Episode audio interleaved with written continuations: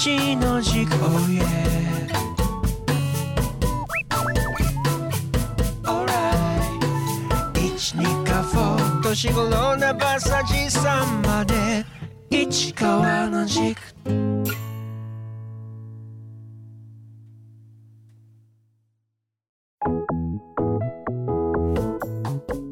二河市長市川裕二が旧上郷小学校の元放送室スタジオ一軸からお届けします。恋のエッセイ市川の軸。固い話からソフトな話までその思いの軸を自らの言葉でお届けしたいと思います。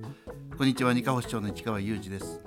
こんにちは。アシスタントの永田香奈子です。市川さん今日もよろしくお願いします。よろしくお願いします。市川さん寒くなりました。寒くなりましたね。本当急にあのあれでも氷も降ったりして急に寒くなりましてもうこのスタジオがですね、はい。あの灯油もなくてなんかこの ちょっと鳥海山に近いところで寒い中であの電気ストーブで頑張っているという。すいませんね。急になんか涙ぐましい話になりましたけどたまたま今灯油が切れてるだけで普段はあるはずです。はい、というというお金買うお金もお渡ししてないかと思うと 違います。あの担当にちゃんと言ってきますので。よ あそこはよろしくお願いしろます。しくお願いします。ところで今年の雪はどうなりますかね？まあ今年カメムシいやいるのかいないのか私自身はあんまり見てないので、はまあカメムシの少ない年はあの雪が降らないとかこう言うじゃないですか。ええ。まあよく一般的に皆さんほらあのカマキリのお卵が高いところにあればとか言うんだけどカマキリの卵ちょっと見ることないので。そうですね、まあ今年は雪去年もそうか暖冬だと言われながら後半にバーッと降ったりして。わかりません。毎年 降るのでここはもうあんまりそれでもねあの秋田県内でも雪の降らない地域ですので、はい。あのー移住される方とか、あれ表から来られた方ですね、はい。まああのお雪降らないねなんてよく言うんですが、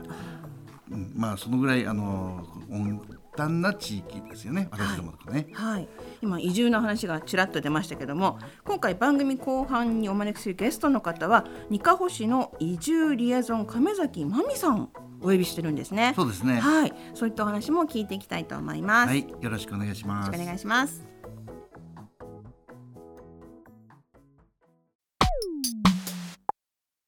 さてこのラジオでは二カ保市のさまざまな施策について市長自ら語っていただいています。市長今回はどんなテーマですか？今日はですね、あのー大変ざっくりとしたテーマなんですが、はい。コミュニティ作りというテーマでお話をちょっとしたいなと思います。はい。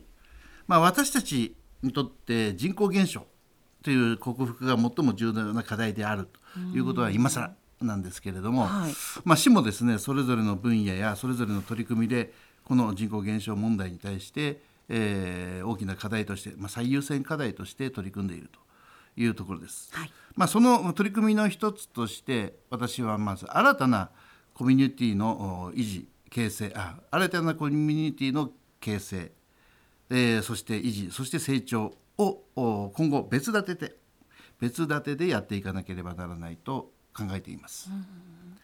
そこで今日私が考えるところでコミュニティというものについて少しお話をしていきながら、えーこれまで話してきた若者100人会議、まあ、仮称なんですけれども、はい。これについて少し具体的にもう少し踏み込んだ話をしてみたいなというふうに思います。はい、以前ちらっと出ましたね若者100人そうですね。以前話したのの内容そんなに飛び越えるものではないんだけども今一生懸命担当の方で練り上げてますが、まあ、このことについて期待するところをもう一回お話ししたいなというふうに思います。まずあのこれまでもですね、えーまあ、行政体市ならずとも、まあ、いずれにしろ市はですね共同のまちづくりという、まあ、合併平成17年に合併してから、えー一定間の情勢を促す上で共同のまちづくりということこの理念のもとにまずいろいろな、えー取り組み市民団体や町内会などの支援を行ってきています。はいこの共同は字としては協力の協に働くでそうですね。共同ですね。よく共同というとあの共に、えー同じというような言葉を使うんですが、これはやはりあの町づくりをしていく上で共に働くということあるいは協力して働くということを意図した共同の町づくりですね。でこの、ま、共同の町づくりという言葉はあのその合併当初平成17年から、えーしばらくの間は、まあ、流行り言葉のようによく使われたんですけれども、まあ、最近は一般化したというか、えーいうこともあってあまり使われなくなってきていますが、まあ、この考え方そのものは多くの人たちの、おまあえー心頭の中心の中に、えーまあ、普遍化したというか一般化したのかなというふうには思いますが、えー少し、えーそれがあのちょっとルーズになっている部分もあるのかなというふうに私も思います。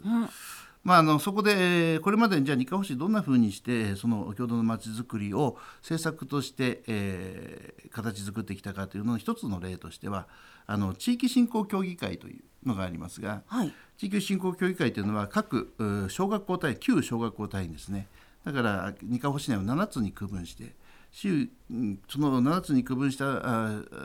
ところで、えーまあ、町内会を中心とした人たちに、えー共同のまちづくりのためのテーマを持って、えーいろいろな行事イベントを開催してもらおうという取り組みをしてきました。はいまあ、例えばあの記者方地区では、えーその町内会の会長の皆さんを中心にですね中心に、えー共同のまちづくりとして、えー例えばあキャンドルイベントですね。ああキャンドルサービス、え違うそれはキャンドルコンサートです。はい。キャンドルコンサートだえ結婚式になります。キャンドルコンサートを開いたりして、はい。えーあのまあにぎわいの創出という形でやってきています。まあ、えー、小出地区ならば小出祭りとか、えー収穫祭みたいにしてやっているというそんなふうにして各町内、えー小学校単位旧小学校単位ですね旧小学校単位で、えー、町づくりの一環としてイベントや、えーにぎわいの創出をやってきたんですが、まあ、それはそれで私どももお非常に、えー楽しみにしてますし、えー中にはあの定着していくだろうと。おいうようなイベントが開催されてきています。でただ私の感想としてですね、えーこの共同のまちづくりというものについて、えーまあこれまでもいろんなところでお話ししているんですがプレイヤーを限定しすぎてきたんではないか。いや限定しすぎてきたというか、ええ。プレイヤーがあをおある意味、えー一つの塊集団に、えー依存しすぎてきたんじゃないかなというふうに思います。はい。えーそれはですね、えーこれまでの行政のコミュニティというものに対する考え方がどちらかというとやはり町内会イコールコミュニティといううイメージが強くてですね、えー町内会単位でえーコミュニティを考えた時にそのあ町内会長を中心とした各町内会の皆さんに、えー共同のまちづくりの役割を担ってもらうということで、えー取り組んでいるのがあ一般的ですがそうなるとやはり、えー先ほど言ったようにえープレイヤーが限定化されてくるというところを非常に強く感じるところですね。はいで実際コミュニティというのはあのその町内会のみならず、まあ、趣味のサークルであったり趣味の世界であったりあるいは学校あるいはあ会社組織もそうですね、えーいろんなところにコミュニティというのは存在するわけですがそのコミュニティのをそれぞれどのように、えー行政は、えープレイヤーとして、えーその人たちの協力を得るかということにもう少し不信してもいいんではないかなというのが私の考えなんですね。でそのお延長として今考えているのが、えー先ほど来この間も毎回言うんですが若者100人会議というものについてなんです。はいで若者100人会議というのはいつも言うように100人というのはあくまでも、皆さんに多くの人に参加してもらいますよという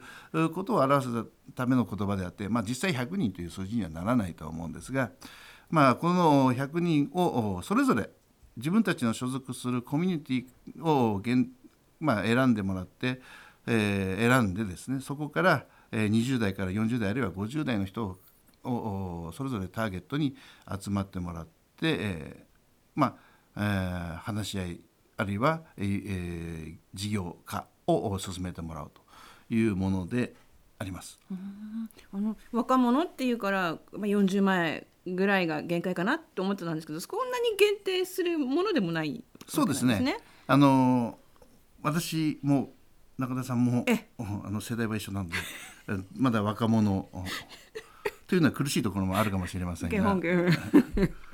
なんとかギリギリ引っかかってますか？あうん。えあれ？頑張りましょう。頑張りましょう。はい。若者にはい。入れるように頑張ります。そうですね。はい、はい。まああの今は職域とかいろいろな団体にも基づいて人々に参加をしていただく行政のいろいろな事業に参加していただくというのはいや実はこれまでもじやってきてるんですね。行政はね。当然のことながら。まあ、た例えば何かの諮問機関とかあ検討委員会とかいうところに対して、えーお集まりいただいてお話し合いをしていただくためのうんメンバーとして、えー参加していってもらいますが、ちょっと若者100人会議と、えーえらく違うのは、はいそのお話し合ったあー内容を実際そのメンバーの人たちに事業として実施してもらうと。いや今まではじある事業行政が準備した事業に対して、はい。えこれどうですか？とこういうある一定の結論を導く上でのうん意見をいただくというのが、えー今までのおスタイルだったんですが私はそうじゃなくて、えーある意味え実験なんですけれども、えー若い人たちをのおそのメンバーの中で、えーにまずはあ3年間かけてですね、えー勉強してもらってだからもうここは私はですねまあ忙しい皆さん忙しいから全員が毎回参加ということはできないかもしれませんけどもうん。セミナーも受けてもらいたいなと思ってるし、えー先進地の視察がな行きたいなといえばそれも、えーい行ってもらいたいと思ってますしある意味自分たちのこれまでのしまあ、町づくりの中で町づくりをしていきたいという意思をある中でそれを形にするということについて行政が、えーその担保しましょうということです。ですからあの意見を出して話し合いをするだけではあー物足りなくて、えー先ほど来言うようにその後までやっぱり、あのプレイヤーとしてやっていただくということですね。でそのプレイ、えー事業が、えーい一過性のものであるのかあるいは、えー継続性のあるものであるのかについて私は問いません。あのアイデアをが重視であって、えー皆さんが話し合った結果として出てくるものであれば、えー行政としては、えーお金は出すけど口は出さないというスタイルでいきたいなと思っています。はい。まずやってみれっていう感じでしょうかね。そうですねただ、ええあのー今の「やってみれ」という言葉の表現としては、ええあのー悪い意味で捉える人もいるのであの丸投げするのかということもあるのでそうじゃなくて、ええ行政はある意味、えーいある部分では誘導はしていきますけどある部分ではサポートだけいうその役割を十分にあの精査しながらですね、はいえー事業を進めていくということを期待しているところです。はい、もしこの若者100人会議が実現された時にはもう私たちもね一生懸命お手伝いできればなと思いますね。いやあのーそのおこ言葉が詰まるんだけども、はい中田さんもまだ若いのでえ十分に やっていただくことは可能かなと。ずいぶん言いにくそうですね。奥奥歯にあのものがちょっとねなんか歯に絹が 着せられてるような。いすいません。え大丈夫です。はい。あの心の声が口に出てしまって。えー、あのみんなで頑張りましょう。はい。ありがとうござありがいました。市川に教えて。このコーナーでは毎回市川市長が気になっている事柄にまつわるゲストをお招きして直接お話を聞いてみることでいろいろと教わっていきます。今回は二カ保市の理住イエゾン亀崎真美さんにスタジオにお越しいただきました。亀崎さんよろしくお願いします。よろしくお願いします。はじめに亀崎さんのプロフィールを簡単にご紹介します亀崎真美さんは秋田県由利本荘市の出身です。高校卒業後アメリカに進学。その後オランダに転学し音楽院でバイオリンと声楽のオペラを専攻されました。卒業後はフリーランスで演奏活動をしてきています。そして今年9月オランダで出会ったご主人と3月に生まれたお子さんとともに二カ保市へ移住。二カ保市の移住リエゾン移住移住リエゾンにすいません。移住リエゾンに着任し活動し始めたばかりです。はい。はいあの早速なんですけどもこのさっき言えなかった移住はい 移住ですね。移住リエゾン。大丈夫かな？どんなお仕事なんですか？移住リエゾンですね。はい。えーリエゾンというのはフランス語であのつなぐっていう意味があるんです。フランス語。はいそうなんです。音楽用語でもリエゾンって言うんですけれども、はい。そのつなぐという意味からニカホシの、えー中の人と外の人をつないでいくまたはニカホシの中の人同士をつないでいくことで、えー、と移住と定住につながるようなおしお仕事っていうか、まあ、サポートをしていくということですね。素敵なお仕事ですね。ありがとうございます。今何人ぐらいいるんですか？今全部で3名です。三名？はい、はい。亀崎さん以外にはどんな方がいらっしゃるんでしょうか？えー、と私以外に小林さんと新井さんという方がいまして、はい。まあ、お二方は、えー、と4月から始めてるんですけれども、えー、と小林さんが大仙市の方から移ってきて、えー新井さんが福島の方から移ってきたんですね。はい。それぞれまあしもちろん市外の方。まあそうですね、それがまず第一条件としてありますから外からの目を持ってくるっていうのがありますね。あの亀崎さんは先ほどのご紹介にあったんですけど由利本荘市のご出身でいらっしゃるんですよね、ご主人はあのオランダの方なんですか？そうです。オランダ生まれでオランダ育ちで。あらオランダといったら、まあ、あの風車チューリップ、まあそうですね。サッカーが強いとかいろいろありますけどもまあ、どうしてまたニカホ市を移住先に選んでくださったんでしょうか？うーんそうですねそれは結構長い話になってしまうんですけれども大丈夫ですかね？お願いします まあ、ニカホシをっていう、まあ、きっかけっていうのがやっぱり難しいんですよ。移住っていうのをあの日本に移住しようと考え始めてからうん数年考えてたどり着いた先がやっぱりニカホシだったっていう感じになるんです。ははいまあ、私たちが住んでたオランダのマーストリヒトっていう場所はあの結構いいとこなんですね言ってしまえば、オランダの南部にあってオランダの中では一番美しいと言われていて、まあ、2,000年くらいの古い歴史の古い街並みがあって、えーそうですねなので住みよい場所ですし文化的でもあるしという感じで。まあ、皆さんがイメージする地方移住都会ではこう息苦しいところがあって地方へ行きたいというような感じではなかったです実際のところ。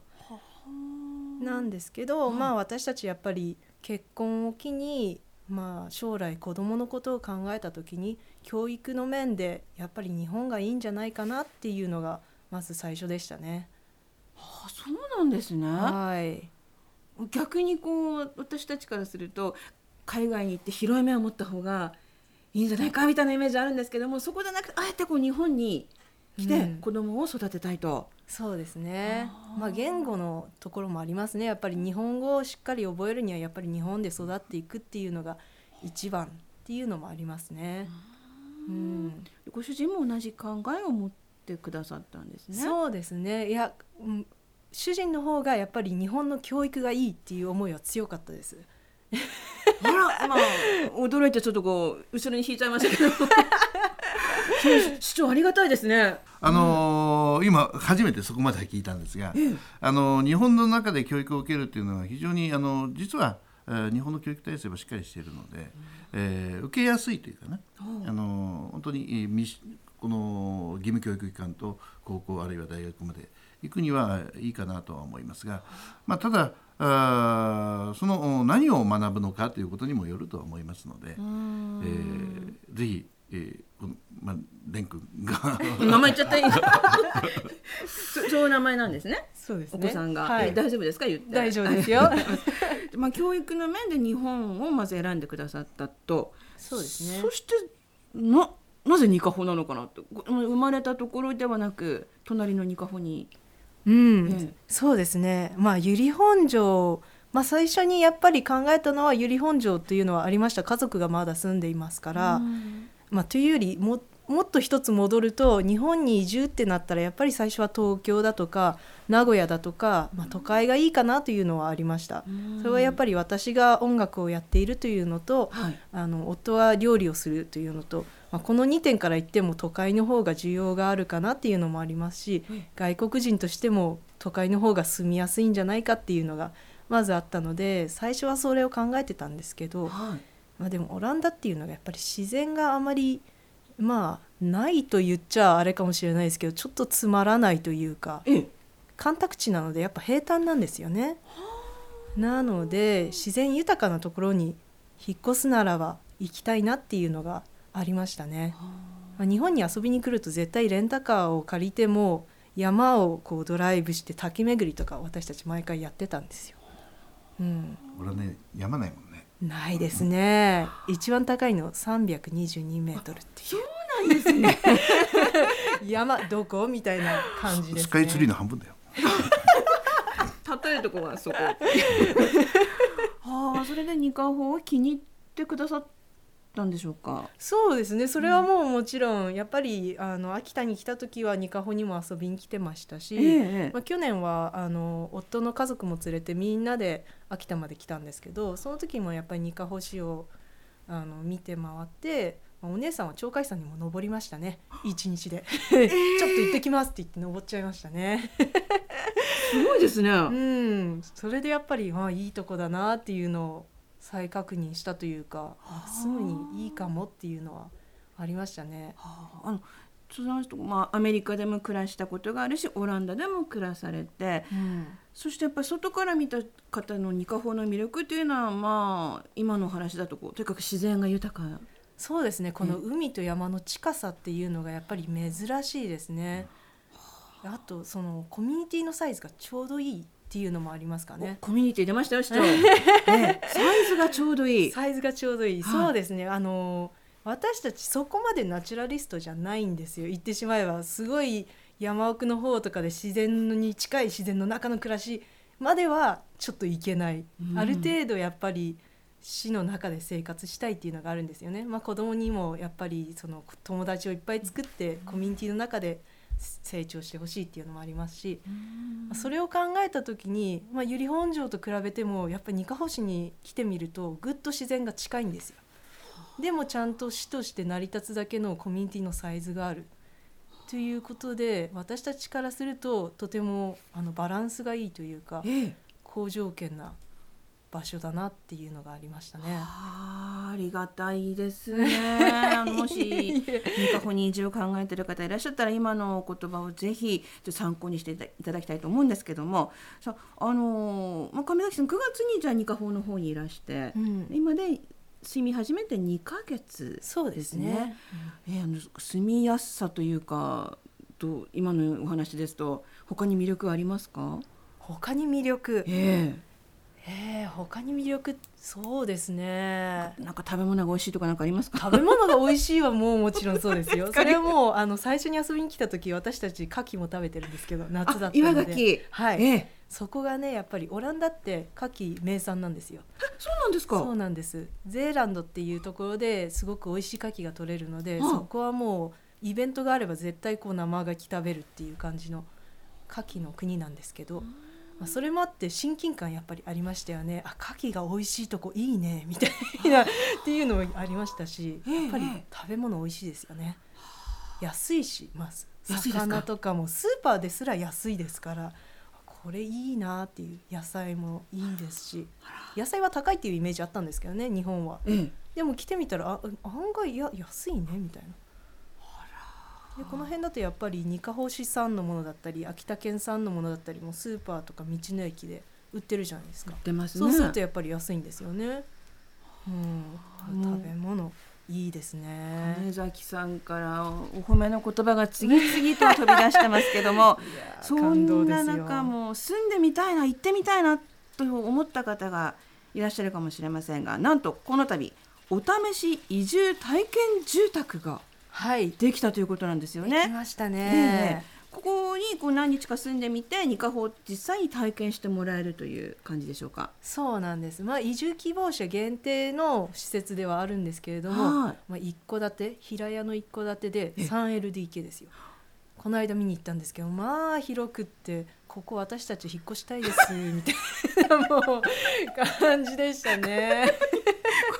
どどの辺にあるんですか？ニカホの中の。あのこの浦です。この浦中の方ですね。うん、国道を降りてって結構すぐのところにあります。便利ですね。そうなんですよ。ここにじゃあ移住希望者の方は何日間泊まれるんですか？2泊3日からええ7泊8日まではいという感じです。で1泊1000円。千円。すごい。破格ですね。えー、私も泊まってみた。ニコト市民はダメですか？市民もええ今は限定で OK なんですよ。はい、今モニタリングということで、はいまあ、市民の方からも意見を聞きたいというのと、まあ、こういう活動をしてるよっていうのを知っていただきたいのもあってですね12月の、えー、と28日までだったかな、はい。はい、1泊2日無料でお泊まりいただけます。これは泊まってみたい。市長泊まりました？泊まってない。ぜひ一度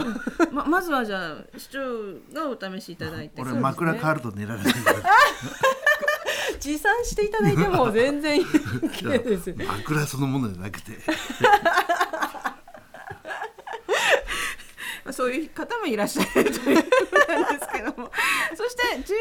月7日になんとオンラインの移住相談会が開催されたということなんですがこれには市長も参加されたんですよね。ええ。亀崎さんどうでしょうこのオンライン相談会。いやー市長素晴らしかったですよ。もう大人気で。全然や 市長大人気？はい。あの最後質問と感想をいただいたんですけれども市長にぜひもう一度来ていただきたいとさすが歌って踊れる 市長、ええ素晴らしい。えあなたお収録終わったら覚えてる？忘れます。今回何人ぐらいの方が？今回は6名の方に参加していただきましたえ。ー、どどんなお話が出たんですか？えー、とそうですねこの移住相談会というのは毎回テーマが変わることになっていて、はいえー、とリエゾントークとニカホッペンが合ってきましたっていう2本立てになってるんです。でリエゾントークの方は移住関係のお話をテーマを変えて伝えていくでニカホッペンが合ってきましたのコーナーではあの市民の方を取材してニカホ暮らしとはこんな感じなんですよっていうのを紹介することになっていてそれで視聴者にも、まあ、第1回目ということで特別出演していただいたんですけど。で今回は、まあ、第1回目は、えー新井さんの移住体験話ということではい。彼女が移住してきた過程をたっぷりと話していただきました。先ほどのリエゾンのお一人ですね。はい、ええそうなんですね。まあ、新井さんはまあもともとガイドをやっていたということもあって山が大好きなんですよね。なのでもう鳥海さん絡みのネタがたっぷり詰まった内容になりましたね。なんか楽しそうですね。ー楽しかったです。これは今回で最後ではないんですよね？これからずっと続けていくんですか？そうですね。毎月開催する予定になってます。はい。次回はお仕事のお話をちょっとしていこうかなと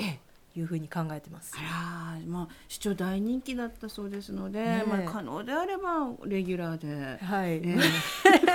別収枠で録が終もわったら覚えてるえ すぐ忘れます。このニカホに移住に関する情報というのはどのように得られますか？はい、えー、ニカホームというホームページがまず一つあるんですがそれ以外にも私たち移住リエゾンが運営しているページが、えー、と Facebook、Twitter それから Instagram の3つで発信をしています。はい。で、えー、と Facebook と Twitter はニカホームで見つけていただけるんですが Instagram の方は子育ての方も、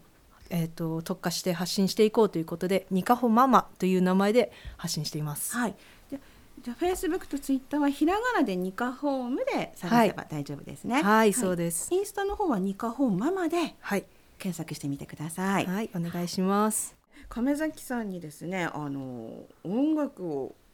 これからこの街でどう生かしていきたいかそして今日この場でちょっとご披露いただければなっていうふうに思ってるんですけども、はい。まずはどうですか？あのニカホでこれまで学んでこられた音楽を生かす機会というのはありそうでしょうか、そうですね。あの今やっぱりコロナ禍でちょっと自粛ムードがありますからそれがいつまで続くのかなっていうのはあるんですけどあの演奏活動はやっぱり一つ続けていきたいっていうのはありますね。あのこの間久方町にある公会堂ですか？はい。見せていただいたんですけどいやあれは素晴らしいですね。びっくりしました。あんななんかヨーロッパみたいな施設があると思わなかったので、はい。まあ、田舎ですし、ええ てっきりコンサートは公民館かと思いきや 素晴らしい雰囲気も音響もあそこはちょっと演奏したいなとうずうずしちゃいましたねやっぱり。うん。あとまあコミュニティの方々と一緒にやりたいなって考えてるのは一つはポップクワイアの設立ですね。何でしょうか？すみません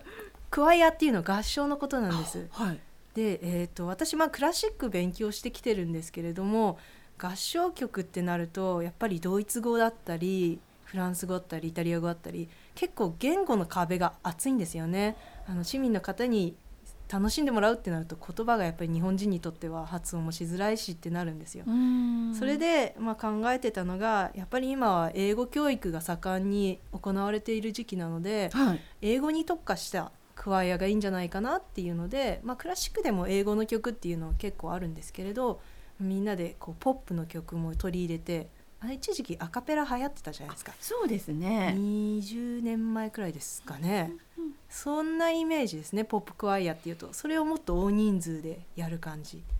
ていうのを一つできたらいいなって考えてます。ああ楽しそうますます いいですね。ええそれはぜひ皆さん参加していただきたいですね。はい。今回は二カ保市移住リエゾン亀崎真美さんにお話を伺いました。亀崎さんありがとうございましたあ。りがとうございました。今日のゲストコーナーは亀崎さんのお歌で締めたいと思います。どんな曲をお願いできますか？えー、とイタリア人の作曲家でプッチーニという方がいるんですけれども、はいその方のオペラボヘ、えー、とラボエムですねすみませんラボエムの、えーアリアで「えー、とクアンドメンボ」というのを一曲 やらせていただきます。お願いします。はい、よろしくお願いします。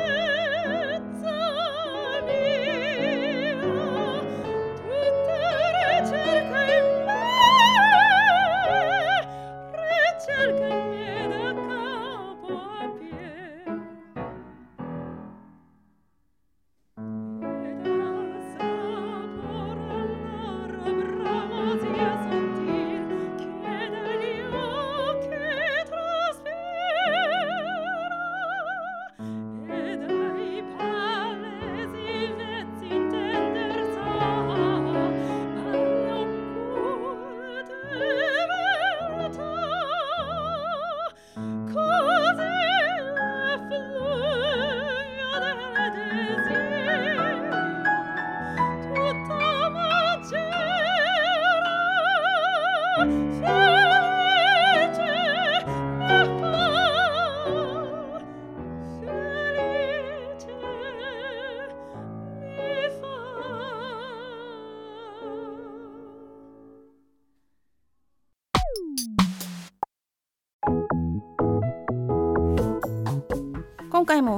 時間となりました。市川さん今回はどうでしたか？今回は移住リエゾンの上崎さんにおいでいただいてお話をお伺いしました。まあ、先日あーその移住イベントの私も参加させていただいて、えー当日6名の方ですかね、えーがあのスカイプの人を参加していただきましたけども、まあ、あのこちらの方の意図がどういうふうにお伝え伝わったのかなというのは私も非常に、えー分からなかったんですが、まあ、あの少し、喜んでいただけたということを聞いて、えー私としては非常に安堵しているところです。まあ、いずれ、えー亀崎さんをはじめとして小林さんそして新井さんには、えー引き続き頑張ってもらいたいなと思いますので、えーよろしくお願いしたいと思います。はいニカホンに来てくれる人が増えるといいですね。さ市川の軸は iTunes や Spotify のポッドキャストからもダウンロードできますのでお聞き逃しないようにぜひフォローしてくださいそしてこの番組では市川市長に聞いてみたいという質問を募集しておりますメールの件名に市川市長に聞いてみたいことと書いてお寄せください。ラジオネームお住まいのご記入もお忘れなくお願いします。メールアドレスはすべて小文字で studio 数字で129スタジオ一軸アットマークニカホの他にドットコムです。またご質問ホームページでも受け付けています。すべてひらがなでニカホの他にで検索してみてください。それでは皆様素敵なニカホライフをお過ごしください。お送りしたのは市川裕二と永田かの子でした。ダバ。またね